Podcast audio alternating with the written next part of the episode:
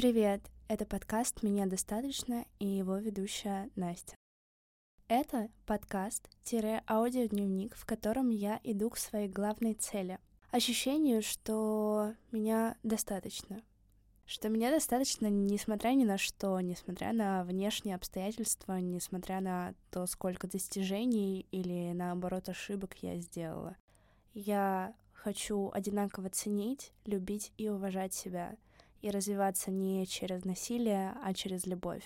Очевидно, сейчас я не в той точке, и решила зафиксировать свой путь. Поэтому каждую неделю я буду садиться перед микрофоном. В нем я буду рассказывать, что происходит со мной, какие мысли, чувства мне появляются. Конечно же, о том опыте, который со мной уже случился и которым я считаю важным поделиться с вами. На самом деле этот подкаст про вывернуть душу наизнанку, и это непросто. Поэтому, если вы чувствуете, что хотите это сделать, пожалуйста, не забывайте оставлять свои оценки, какие-то комментарии и любой свой фидбэк. И, конечно же, самое ценное, что вы можете сделать, это поделиться подкастом с тем, с кем считаете нужным. Ну что, поехали?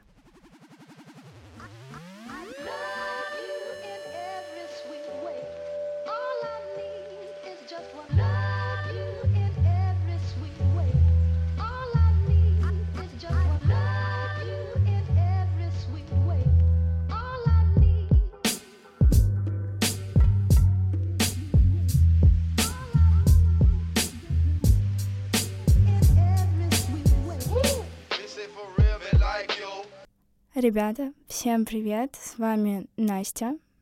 Сегодня у нас новая неделя, новые события и новые мысли. В Тбилиси не так жарко.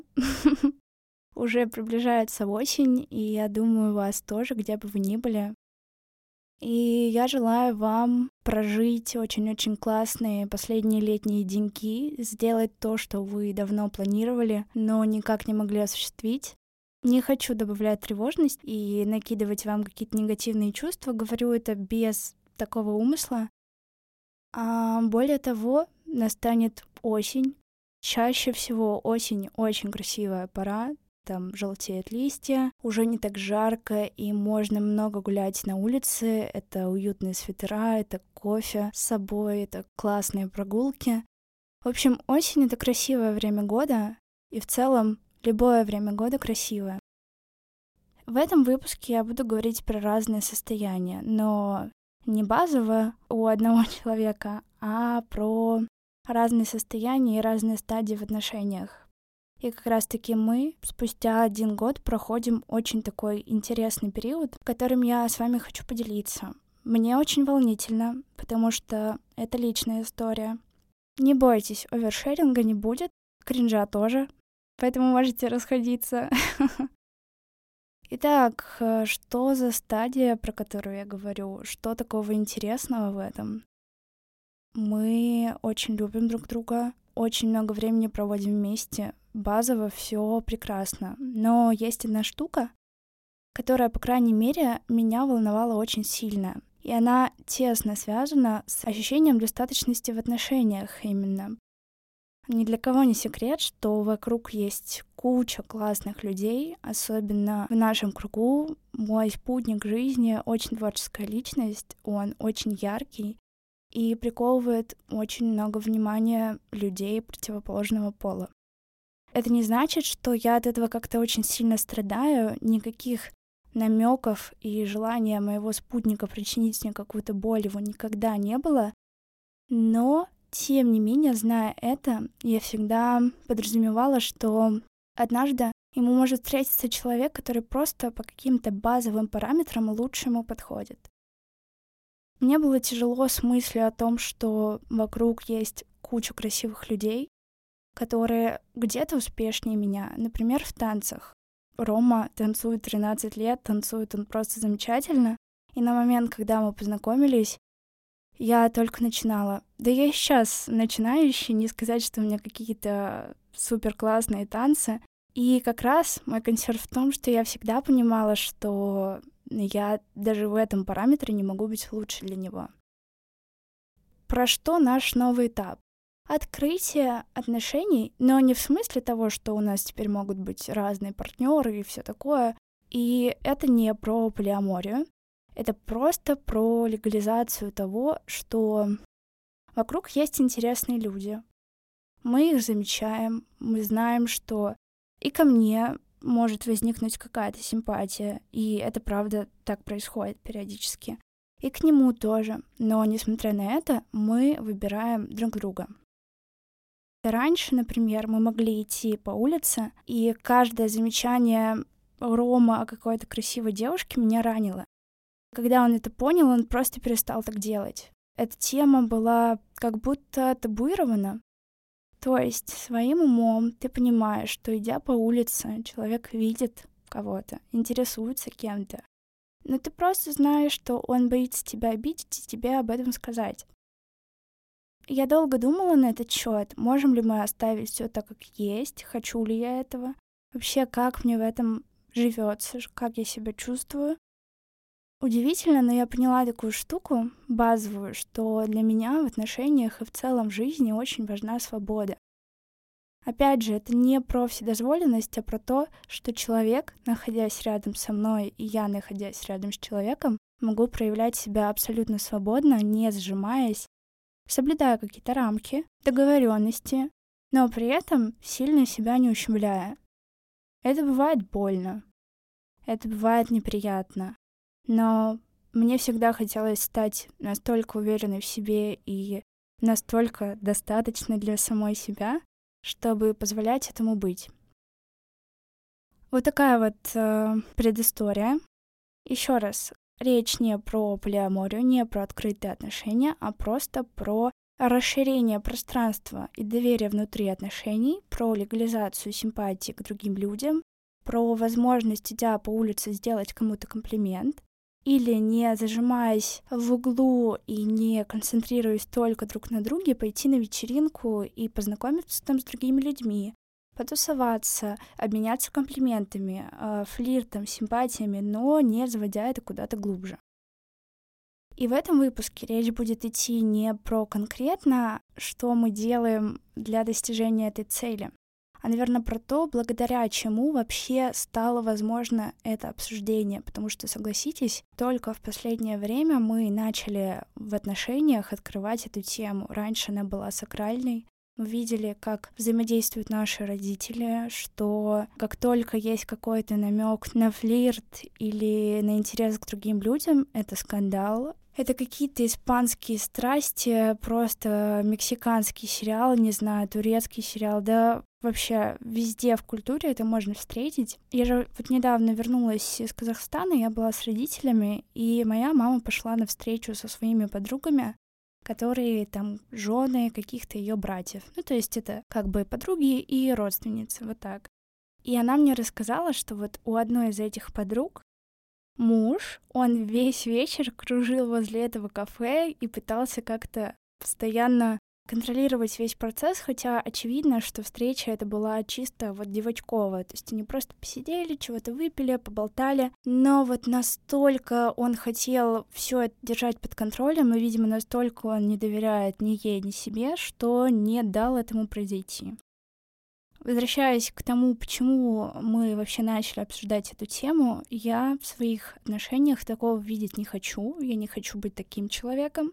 И, конечно, не хотела бы, чтобы это происходило в мою сторону, потому что себе я доверяю. Я знаю, что мой партнер, которого я выбрала для меня, самый лучший, единственный и неповторимый. И другие люди есть. Даже если они мне нравятся первично, я не готова как-то развивать с ними отношения дальше.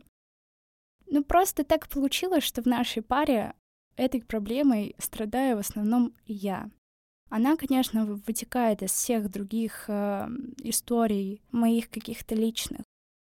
И я не хочу называть это комплексами, потому что в целом боязнь потерять своего партнера, какая-то ревность в отношениях. Это нормально. Вернемся к теме, как мы вышли на тот уровень доверия.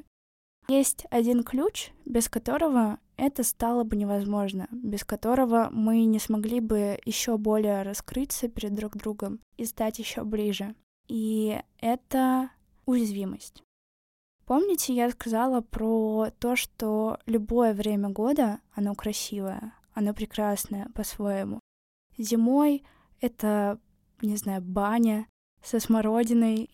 Была семейная традиция принимать баню, потом выходить купаться в снег, делать такой контраст. Потом заварить чай со смородиновыми листьями, которые я заботливо собрала летом и спрятала в морозилку.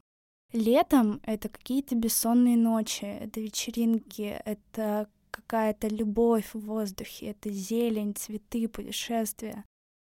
Осень, я тоже вам уже сказала, что она красивая. Весна — это период, когда все расцветает, когда ты от зимней спячки пробуждаешься.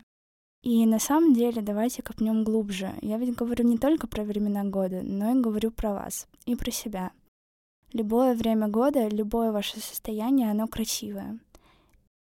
Так вот, ключ в том, что однажды мы начали легализовывать любые эмоции в наших отношениях, и это было непросто.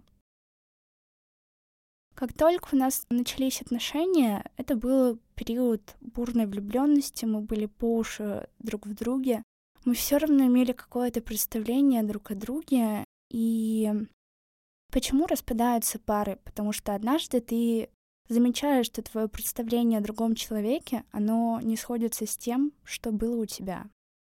У нас-то, конечно же, тоже было.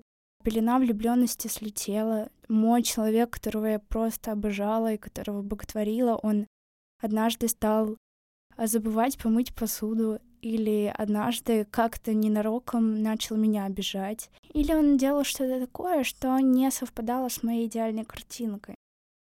И я помню, что мы очень часто ссорились, и в этих ссорах всегда каждый яро отстаивал свою сторону, и мы всегда обсуждали следствие, мы обсуждали, кто кому что сказал, с чего началась ссора. Ну, кстати, вот это было всегда, мы всегда обсуждали, и, возможно, поэтому уже год мы вместе, я надеюсь, что эта история продлится еще очень долго. Но мы обсуждали не то, что важно на самом деле. Мы боялись сказать, знаешь, может быть, моя реакция неправильная, но я так поступил, потому что чувствовал себя одиноко. Я чувствовала, что твое вот это вот поведение обидело меня до глубины души. Я чувствую разочарование, чувствую злость, и я чувствую обиду, я чувствую, что мои ожидания порушились. И дело не в тебе, дело в том, что я просто это чувствую. И мне приятно, что ты это выслушал, и, возможно, в следующий раз ты можешь сделать что-то по-другому, чтобы я больше это не чувствовал. Так мы не говорили. Мы часто обвиняли друг друга, мы очень злились друг на друга. И однажды случилась ситуация, наверное, самая громкая наша ссора, при которой я не могла находиться дома, я ушла ночью и не приходила до самого утра. Я не могла представить, как я физически могу быть с человеком рядом. Он так сильно меня обидел, он так не хотел меня понять. И я его на самом деле так сильно обидела, что он просто не находил ресурса поговорить нормально и выйти из этого конфликта. Ему нужно было время, мне тоже. И я ушла, я гуляла всю ночь. Я очень много плакала, я проживала это все наедине с собой. Я встретила бродячих собак, которые чуть меня не покусали. А, хорошо, что я живу в центре города, и, ну, ничего плохого не случилось, и не могло. Но был вот такой эпизод. Наверное, самый-самый сложный. После этого мы очень долго говорили и пришли к одной вещи, что поводом этого конфликта стало мое чувство, мое чувство ревности, того, что я приревновала его без малейшего повода и сразу начала обвинять. И сразу начала вспоминать все ситуации, в которых я чувствовала себя как-то больно, некомфортно, и начала накидывать, накидывать, накидывать, а человек ничего плохого не сделал, он просто не понимал, почему я так себя веду, и ему тоже стало от этого очень больно. И тогда он мне сказал, что Настя, если бы ты подошла и сказала, что ты чувствуешь ревность, я бы в этот же момент спросил тебя, почему, что я сделал не так, как я могу тебе помочь. Я бы накидала тебе 10 комплиментов, просто чтобы ты этого не чувствовала. И вообще, осознание, что меня ревнует, мне даже приятно. Я не чувствую, что ты из-за этого хуже. Я не чувствую, что ты какая-то слабая из-за этого. Если бы ты мне просто сказала, я бы отнесся к этому совсем по-другому, и тебе не пришлось бы уходить из дома. И в этот момент я, я так сильно плакала, правда. Мне казалось, что если я скажу о своей ревности прямо, то это просто дискредитирует меня, порушится вот этот образ идеальной Насти, которая никогда ни о чем не переживает, которая никогда не создает никаких конфликтов. И вообще ревность это стыдно, это очень стыдно. Хочется просто провалиться. А когда другие люди видят твое чувство и более того сталкиваются с последствиями этого чувства, это очень-очень стыдно. Я помню, как сильно я плакала, но в тот момент я поняла, что больше я не хочу говорить про следствие, я хочу говорить про причину. Я хочу быть партнерами в этом, хочу сотрудничать. И я представила, что а если Промо подошел и сказал однажды ко мне, знаешь, Настя, я ревную. Я бы тоже, я бы сказала, о, Ром, во-первых, спасибо, что ты поделился. Во-вторых, начала бы объяснять ему, что дорогой, у тебя нет никаких поводов. Я могу тебе сейчас назвать сходу тоже 10 причин, почему я выберу тебя снова и снова. Формулировки, когда никто никого не обвиняет, когда у вас есть какое-то безопасное пространство, но просто нет причины, что другой человек возьмет и скажет, что с тобой что-то не так. Вот так вот мы встали на путь легализации любых эмоций.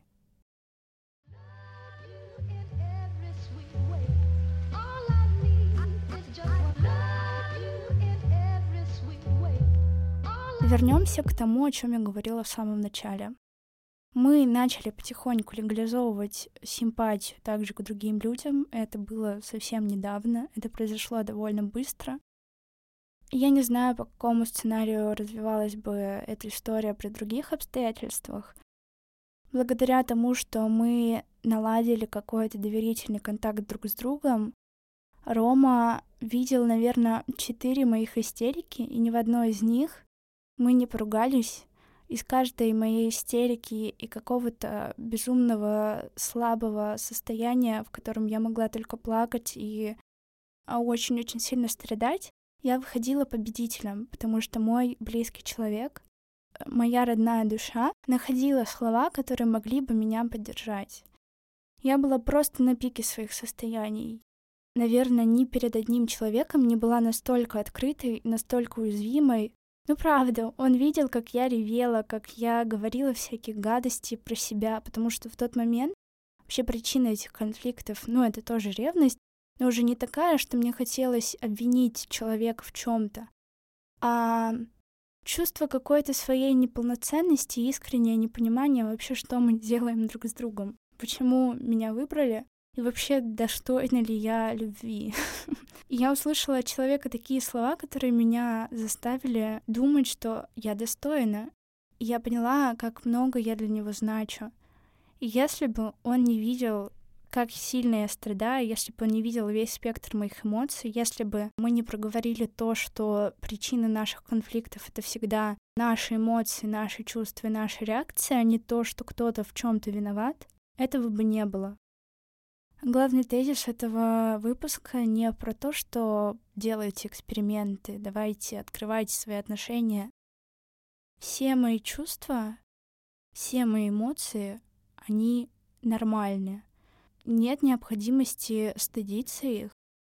И что даже если вы показываете их другому человеку, конечно, есть риск, что человек может вас обидеть, может сделать вам плохо, но если это ваш друг или ну, ваш партнер, то у него нет задачи сделать вам плохо. А теперь давайте представим, что партнера нет вовсе, и что вся эта картина происходит внутри вас. По сути, это хорошее отражение того, как должны работать наши отношения с самим собой. Почему, если мы что-то не успеваем сделать, чем-то не очень хороши, или сделали не так много вещей в течение дня, месяца или года, сколько бы нам хотелось, почему за это мы так жестко себя критикуем?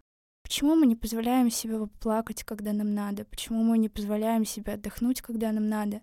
Почему мы сами не позволяем себе чувство ревности, которое у нас возникает? Любое другое чувство, которое возникает даже не в отношении других людей, а в отношении самого себя. Почему мы просто не можем создать безопасное пространство и жить в гармонии с собой? Эмоциональненько вышло, правда? Я вот тоже сейчас сижу и как будто бы у меня с э, души, с сердца свалился какой-то камень. Давайте подытожим. Вообще мега основа — это умение говорить про чувства, свои чувства, а не про следствия. Вообще чувство — это такая вещь, которая может возникать по тысяче причин. И ваши чувства по отношению к ситуации могут быть часто неадекватными. Ну и что? Это ваши чувства. Вы это сейчас проживаете, это с вами происходит, и не надо это прятать от себя, не надо это прятать от других, если с вами есть люди, которые правда видят вас, а скорее всего это так, то наверняка этот человек видел что-то хорошее в вас и видел вас. Так почему мы боимся показать всего себя? Почему мы стыдимся за свои чувства? Разве от этого кому-то лучше? Иногда это очень больно. Иногда ты сам не ожидаешь от себя каких-то реакций, ну, например, я бы никогда не подумала, что могу плеснуть своего парня водой. Я никому не рекомендую это повторять, и вообще я не приемлю никакое насилие в отношениях, ни эмоциональное, ни физическое. А, конечно, прызнуть водой — это не ударить кулаком или что-то такое, но я могла бы сдержать себя, но мне было, правда, очень сложно и очень тяжело в моменте. И вам, скорее всего, тоже очень тяжело и сложно будет. На выходе я получаю ощущение свободы и ощущение принятия себя не только самой собой, но и другим человеком, потому что у меня есть возможность выражаться свободно, у меня есть возможность чувствовать, ничего ни от кого не прятать. Давайте завершать, потому что этот выпуск меня окончательно прибьет, если я еще что-нибудь начну рассказывать. Прибьет в плане эмоционально. Что вы можете сделать, друзья мои? Вы можете остановить этот подкаст, но он уже заканчивается. И прямо сейчас пойти на страницу подкаста и поставить там оценку или отметить в комментариях одну вещь, которая вам в нем нравится. Я независимый маленький человек, хотел сказать, о господи. Я независимый подкастер, который только-только начинает, и мне правда важна ваша поддержка. Все, я вас, короче, люблю. Спасибо. Спасибо, спасибо.